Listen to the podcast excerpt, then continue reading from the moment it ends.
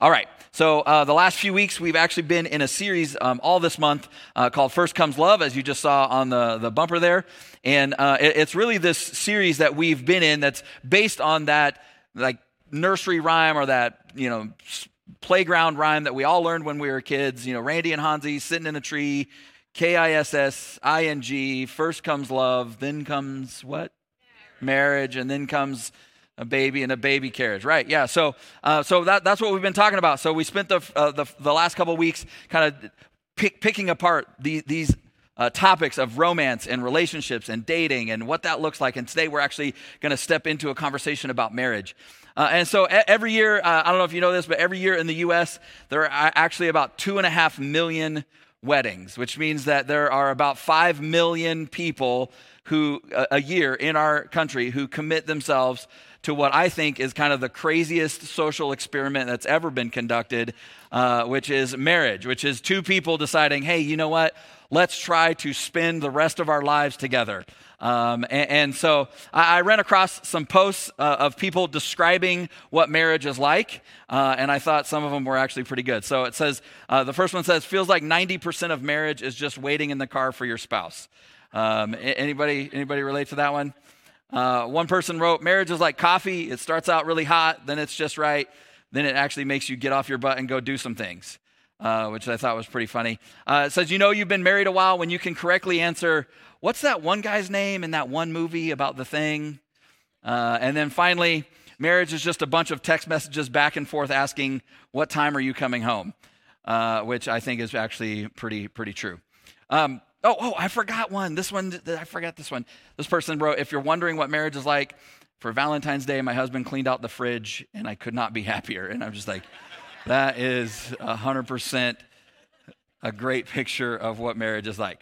So there's actually a lot of truth in there. Our, our culture is in love with the idea of falling in love. And there's a reason for that. Falling in love is amazing, right? It, it, it's when all of the fireworks happen. We actually use the word chemistry to describe it, right? Which really isn't that far off because all the fireworks are a lot of chemicals that are firing in our brain. There's a lot of brain chemistry going on when you're falling in love. And so, but for our conversation here, maybe this month, I, I, wanted to do something where we just talk about romantic love, kind of breaking it down into two parts.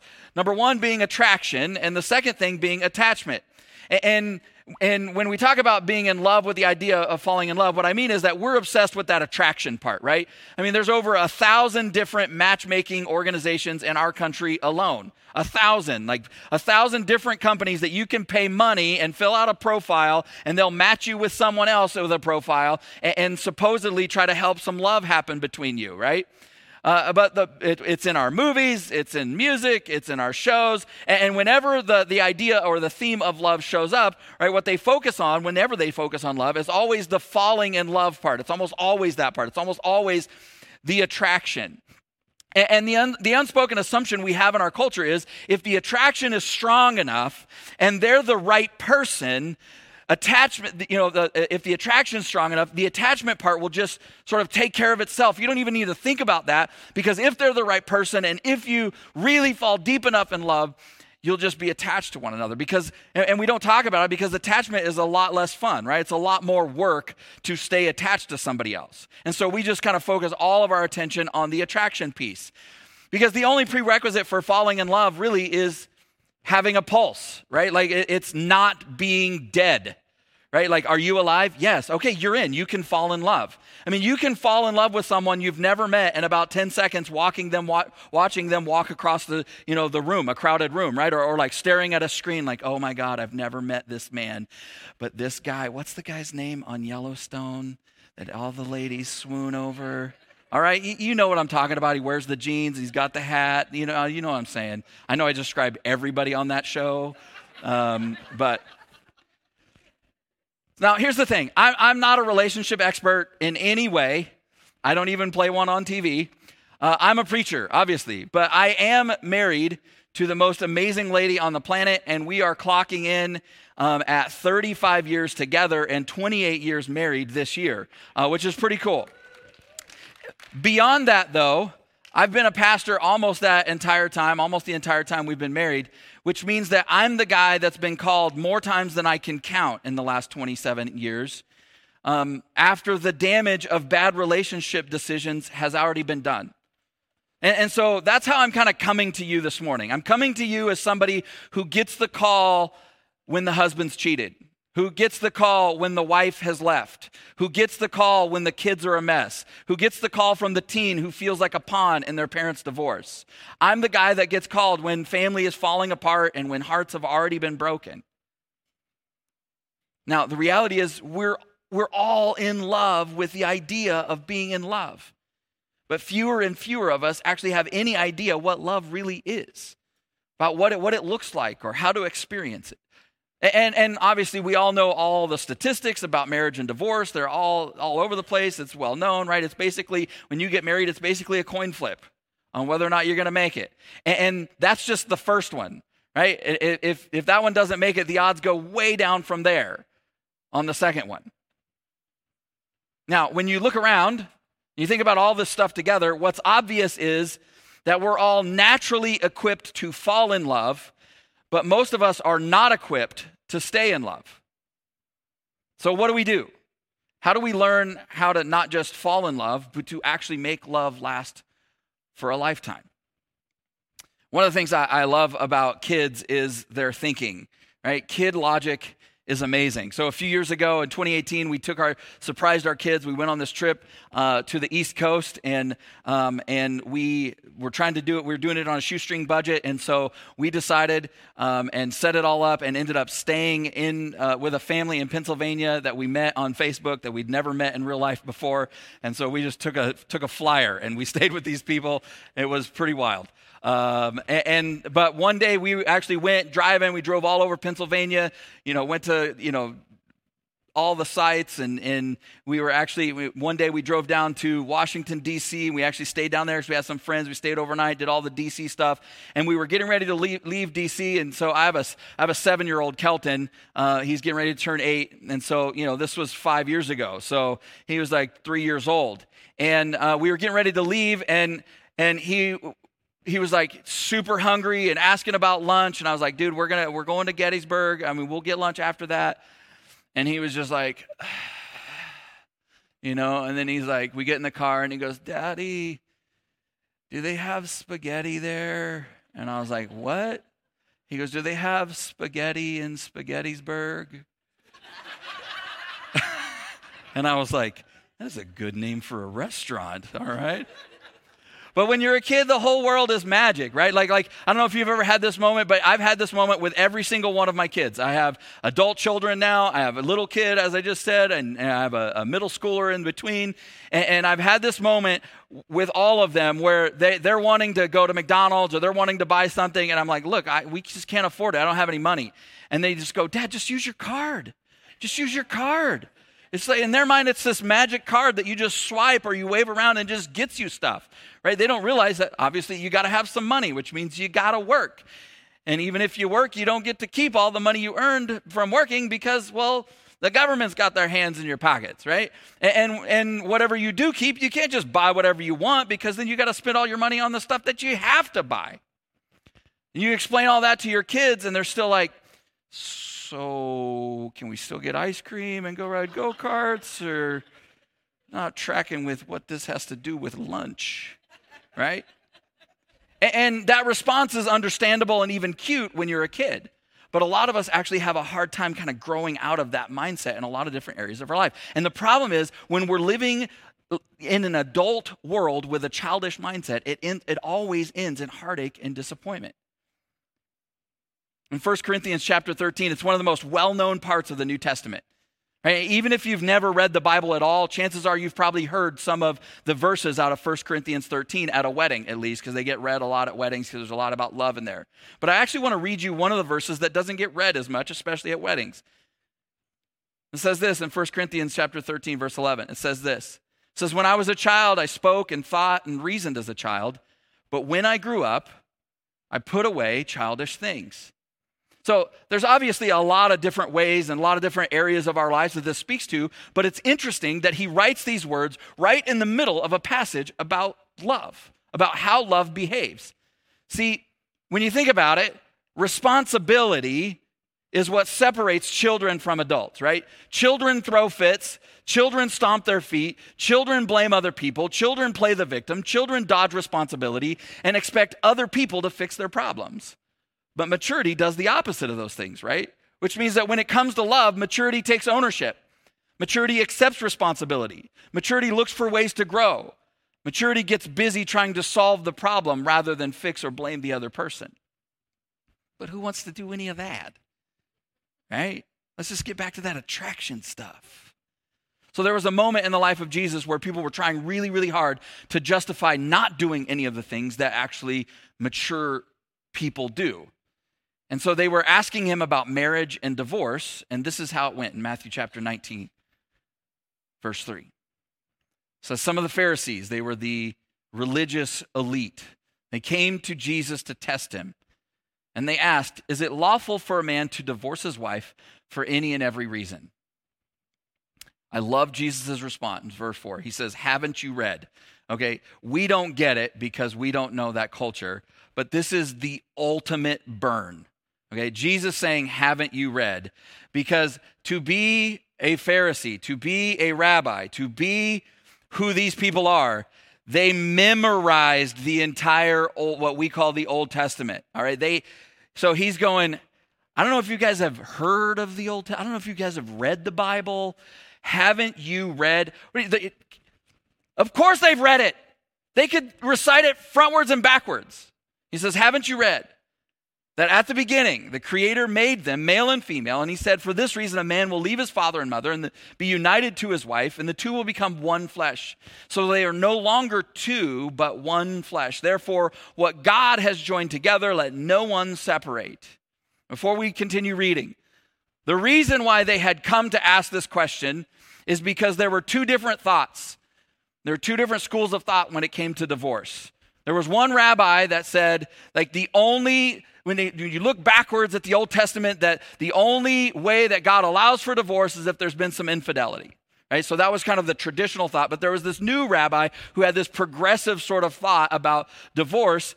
And he came up with the any and every reason clause. That's why they actually worded it right like that. Is it lawful to divorce your wife for any and every reason? Because his thing was like, it, it, you can, if, if you're just dissatisfied, if you don't like her, if you get tired of her, if you just want to check out, if you're offended by her, you can just divorce them for any and every reason. And so, they come to Jesus and they want him to speak into this question that everybody's sitting around arguing about.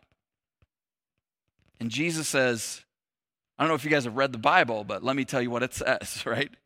So in verse 7, they say, Why then did Moses command that a man give his wife a certificate of divorce and send her away? And they're like, Got him, we got him. But Jesus, he's too smart for that. He's like, Jesus, Jesus says, Moses permitted you to divorce your wives because your hearts were hard, but it was not this way from the beginning. I tell you that anyone divorces his wife except for sexual immorality and marries another woman commits adultery. Whoa. Whoa, Jesus. To which Jesus' disciples then said, If that's the case, it's better just not to get married. Which I think is a hilarious response. They're like, Look, if I can't change wives whenever I want, I'm better off not getting married. That was basically what they were saying. If I can't just get divorced whenever I want, for whatever reason I want, if God actually cares about this stuff, I should just stay single. Now, before we dive into the marriage stuff and where we're going to go, obviously the context of this conversation was divorced. So let's just be honest for a second. Relationships, marriage, it's hard. And sometimes relationships are painful. And there's a lot of us who actually have experienced the pain and the guilt and the shame of divorce. Even if it was something that happened to us, we can't help but feel like a failure on top of all of the hurt and pain and heartache that they caused to us. The last thing you need or anybody needs is to come in here and feel condemned and hopeless. So, what the heck is up with what Jesus said? We could spend a whole entire conversation here, but let me just give you the quick answer. The conversation, the context, they're talking about the Old Testament law here, which is really, really important for you to know because the law was only given so that we, humanity, could actually all see our own sin and then point us to God's promise. If you want to read more about this, Flip to the New Testament book of Galatians. In that book, the Apostle Paul, in the entire third chapter, is about this. In fact, this is what he says The law was only given so that we could know what sin was and so that we would actually be pointed to the promise that God gives us that we're loved. See, here's the thing Jesus always pointed people to the ideal while at the same time giving them grace for the real deal. He meets us all where we are, and He loves us, and He offers us forgiveness and healing and helps us move forward from wherever we are. I want you to hear this. Nobody here is pointing fingers at you or anybody, no matter what you've experienced. But I, I do want you to see that what it is that Jesus ultimately said that he, that he says that leads so many people or so many relationships to this conversation, to this place of breaking apart.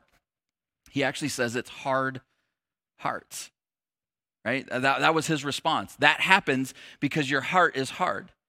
And, and what I want you to know is if you're, you're in a place that you're in a relationship or you just feel like your heart is being hardened towards that person that you love, God wants to soften your heart today.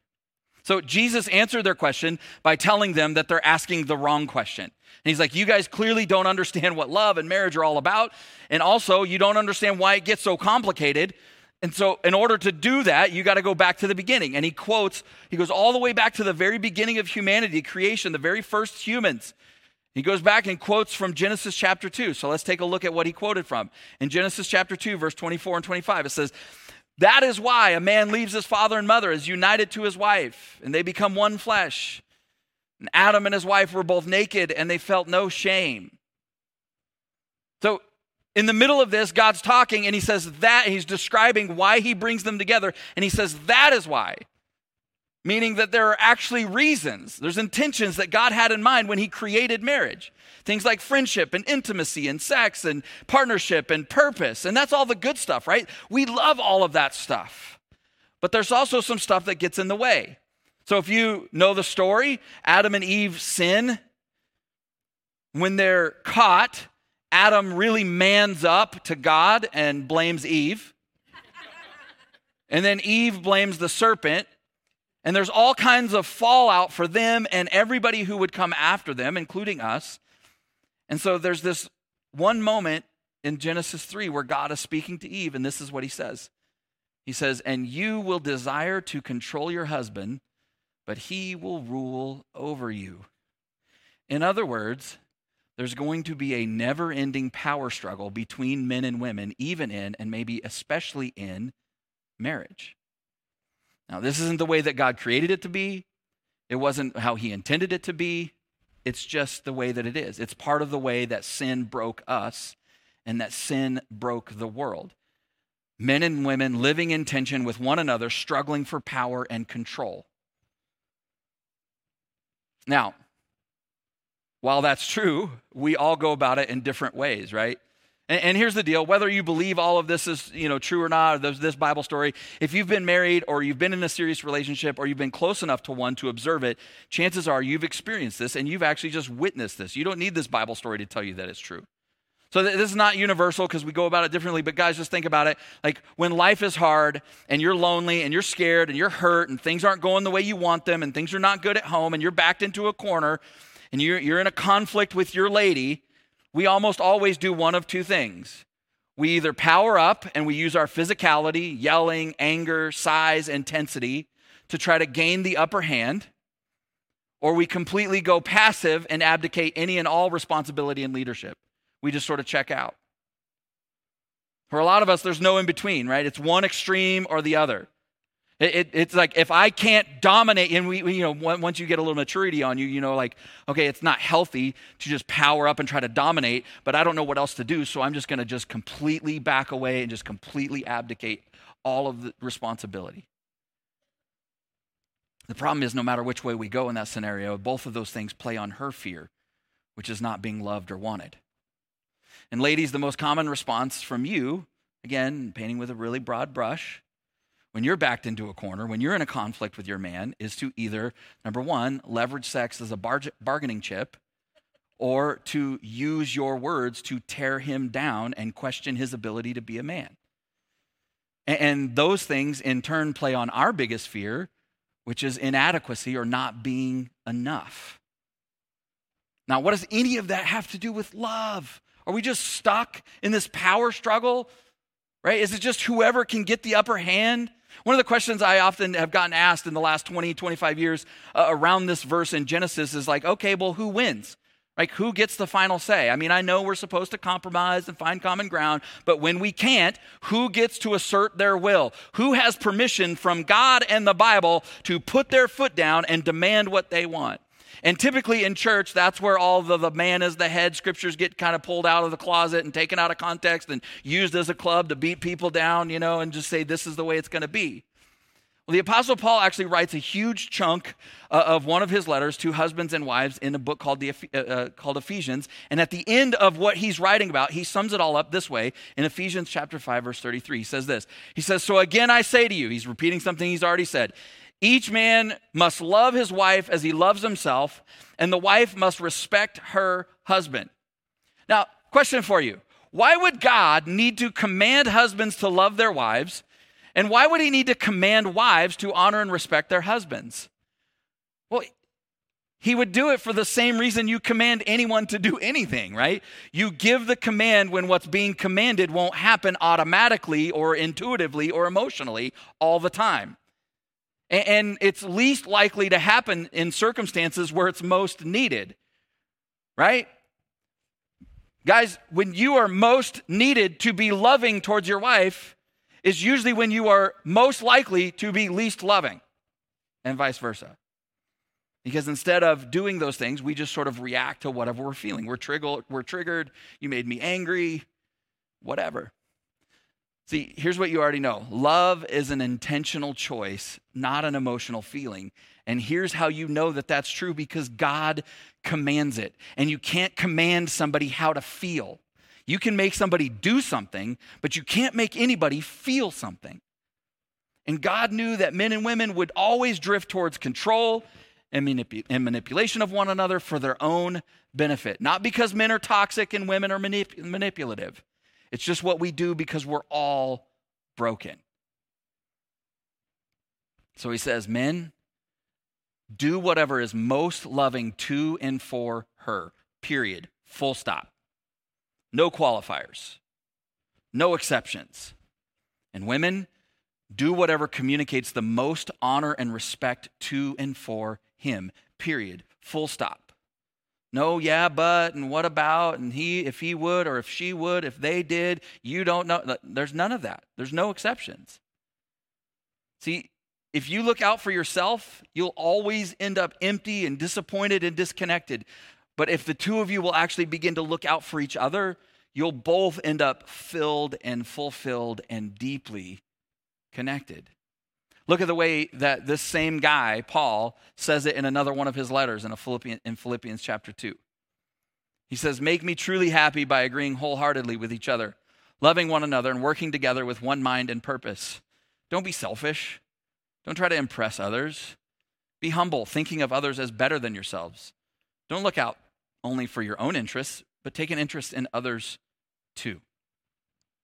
Now, the context of what he's writing about really isn't love or marriage, it's not romantic love. The context he's writing about is just people in a church together trying to figure out how to get along. But here's the thing if he's saying these things and th- to those people, if they're supposed to do this stuff, how much more should we be doing this? How much more should this be the way that we approach our husbands or our wives? And so he says, agree wholeheartedly. Basically, he's saying, look, look, look, you need to work hard to find some common ground. Work for and with one another, not against each other. Stop talking about and start talking to each other. See, love always, love regularly prioritizes them over always preferring me. Love is like, look, I, am going to serve you even though I don't want to serve you. I'd rather do what I want to do. I don't know about you, but I don't have to try very hard to prefer me and what I like and the way that I see things. It just comes really, really naturally right? It's impulsive, it's just in me. I prefer me over pretty much everybody. But prioritizing her, my wife, it takes intention, it takes effort. See, put another way, falling in love requires a pulse. I said that a little while ago, but staying in love requires a plan. Falling in love is about attraction, staying in love is about action. Because that sounded so good, the rest of my message is going to rhyme. Just kidding. But you think about it, look, if you're a parent, it's the same way with your kids, right? Making them's the fun part. And then there's the joy and the euphoria of when they're born. You don't have to do anything to just love them. You just do. You just love them. But man, raising them, that's different. That's work. That requires a plan. And there are moments you want to kill them, right? There are moments where you got to sneak into their room while they're sleeping at night so that you're reminded of how much you love them. Even when they're in high school. See, there's no magic pill you can slip them to make, you know, to, to make them grow up and mature. It doesn't just happen, it takes it, it happens on purpose, right? It's not an accident. It takes intention and action. Right? And in our relationships, like Here's the thing you cannot blab your way out of a situation you behaved your way into. We spend all this time doing things to one another, living in patterns, and then we just want to see if we can just sort of talk our way out of it. You can't. Like, uh, uh maybe this point is just for me because I, I'm a talker. I, I'm a professional talker. I talk to people. I like to talk things. I verbally process things, process things, and I feel like I can talk my way out of almost any situation. But it actually takes change. It actually takes action. See, you can talk it to death, you can make excuses, you can blame, you can play the victim, but nobody can fix it for you. You got to do the work. The question is, what does that actually look like? Well, I, I wanted to spend the rest of our time giving you a couple of ideas that I think come straight from the verses that we read in Philippians 2 a second ago. The first thing is this you got to be willing to see more than yourself. In those verses, he says, Be humble and think of others. We all do this thing when we look at a picture that we're in. We immediately look at ourselves. We ignore everybody else in the picture, right? In fact, we judge the entire picture based on one thing How do I look? Everybody else can look amazing, but if you look like you got a dumb look on your face, you're like, that's a stupid picture. Delete it right now. Right? But we do that with pictures because we do that with everything. Can I tell you something though? Love makes decisions based on what's good for us, not just what's good for me. See more than yourself. Secondly, making love last takes doing more than you want to do. He says, work together and don't be selfish. You already know this, but doing what's best and doing what's right almost never feels right when it comes time to do it. This isn't true just about relationships. Getting up and going to work, being responsible, being an adult, doing what's best and doing what's right, it almost never feels right in the moment. Nobody ever Nobody feels head over heels every single day. Stay the course. Keep giving. Do what's most loving for her and most honoring for him. Jesus in Matthew 5, he gave us this instructions. He says, Turn the other cheek, go the extra mile, give them the shirt off your back. He was talking about our enemies, right? He was talking about people that have made themselves your enemy. Each one of those scenarios is about doing more than we want to do. Because, can I be honest? There's a lot of days I don't even want to go the first mile, much less the extra mile. But that's what love does it does more than you want. Thirdly, love gives more than you have. I know it's hard to imagine looking at me here, but I don't work out that often. But when I have had moments and seasons in my life where I've worked out, one of my least favorite things to do is to work out with a trainer. Because a trainer finds your limits and then slowly and incrementally pushes you past them. Because they understand something about you that you only are sort of vaguely aware. That when you think you got nothing left, you actually have a little more to give. And they understand that when you give that little bit more, that's actually how you grow. That's what makes the difference. See, you can only grow the things that you plant. The only thing that grows on accident is weeds. And that's true in relationships too. If you want peace, be a peacemaker. If you want to be listened to, listen. Guys, this is a big one for us. I saw a meme this week that made me laugh. Said my wife said, my wife came and said to me, "Did you hear anything I said? Were you even listening?" And I thought, that's a strange way to start a conversation. that is the story of my life. What are you talking about? I, this is the first time you started talking.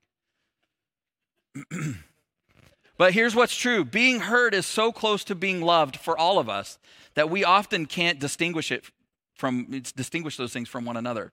I, I learned recently, it was actually last year, this helpful question, and, and that I thought was really good. It was for husbands. When she's telling you something, she's pouring out her heart, she's telling you about her day, she's telling you about a problem. The question is, do you want me to fix it or feel it? Should I fix this or feel it? Right? Because guys, you know this. Like, we're listening, like, just get to the part where I can do something about this. I, I understand you, you're frustrated. Give me the problem to solve. Cut to the chase. This actually happened to us last night. So we had this, we were all ready for bed, and then we had this really crazy, unexpected, and challenging parenting situation that we had to deal with. And it was very emotionally charged. And it was when it was over, I was just in my head thinking about all the ways, all the things I need to do to fix this, all the things I need to do to solve it. And my wife, Hansi, she needed just time to like process it and feel it and talk about it. And I I didn't need that time. I what what no, let, us tack like let's let's get to this thing. Part of this happened. I'm the reason most of this happened. Like I don't want to feel any of this. I want to just fix it right and so for a while like it felt there was this weird energy between us because we're just like we don't we're like two ships in the night like how do we reconnect and so we just started talking about that like we don't want to want to go to bed. And she's like and you're speaking about marriage tomorrow. And i was like we probably should get this resolved right now. It would be weird. By the way that's not why she's not sitting on the front row like normal okay? But look, you grow what you plant, right? If you want to be loved, love unconditionally. If you want respect, earn it over the long haul. If you want joy, focus on the positives. By the way, if you want to eat your own french fries, don't get married. Like, don't, don't, don't do it. Number four, finally, um, love more than you feel. I'm not going to spend a lot of time here because we've already kind of talked about this one a lot. But he says, don't, look at, don't just look out for your own interests, look out for the interests of others. See, love includes feelings, but it goes way beyond them. Act loving, be loving, then you'll feel love. Passion is great, but devotion is better. Passion is important, but devotion is essential. It's deeper, it's more powerful. Devotion weathers the storms and it overcomes the obstacles. It isn't something you find, it's something you build, you cultivate it, you do it. See, th- this isn't about losing yourself. It's about becoming and giving them your best self by deciding to not make everything about yourself. Because the longer we're in relationships, the easier it is to make it about us, right? What we want, what we deserve, what they're not doing, what they should be doing. And so what starts out with us being enamored with them and willing to do anything to, you know, for them to show them slowly evolves into what they're not doing for me. By the way, did you notice in Philippians, he doesn't it doesn't say not to look out for your own interests. It just says don't look out only for your own interests. Because otherwise, you're demanding and you're demanding more from them and from the relationship than you're actually investing in it. And when you withdraw more than you deposit, eventually you go relationally bankrupt. Isn't it ironic that the principle that we laugh at our kids for not understanding about money is the same one that we haven't learned about relationships? That love costs. You can't just keep withdrawing, you got to make some deposits. Love is costly, but the payoff is always, always, always greater than the investment. And I, I, know that there's a thousand sort of like footnotes and practical things that we could unpack and what about and my husband won't and you don't know my wife and they won't listen and this and can I just tell you something? Almost everything that you think is the problem it's not the problem it's just a symptom. You start to build this stuff a lot of those symptoms will suddenly start to evaporate maybe the thing that all of us, especially those of us who are married, in really committed relationships should wrestle with this morning is how, how can I show how can I show them that I'm willing to lay down what I want for the sake of what they want more often? How, how do I show that to them? If that, that feels too complicated, maybe just start by simply asking your husband or wife, How can I make your life easier today? Now, if you are not a follower of Jesus, you're not a Christian, this is really good stuff that if you implement it into your relationship, it will it will help you a lot if you give it a shot. But if you are a follower of Jesus, which I think is probably a, the bulk of us, this kind of love isn't isn't optional. It, it's it's what he commands us to do. And the best part of that is he doesn't leave us to go figure it out or to try to go make it happen on our own. He gives us himself, love himself. He gives us his love, his heart to go and do it. So at the beginning of today I read you 1 Corinthians chapter 13 verse 11. I want to read it again. Only this time I'm going to change out a few of the words and I'm going to change it because I simply want you to I, I want to get at what Paul was really trying to say in this moment. This is what it when I was broke when I was a broken person, I spoke like a broken person, and I thought like a broken person, and I reasoned like a broken person. When I became a follower of Jesus and he moved inside of me, he began to change me and heal my brokenness, and I'm slowly giving up my broken ways. That's what love does. It prioritizes them over preferring me. Let's pray together.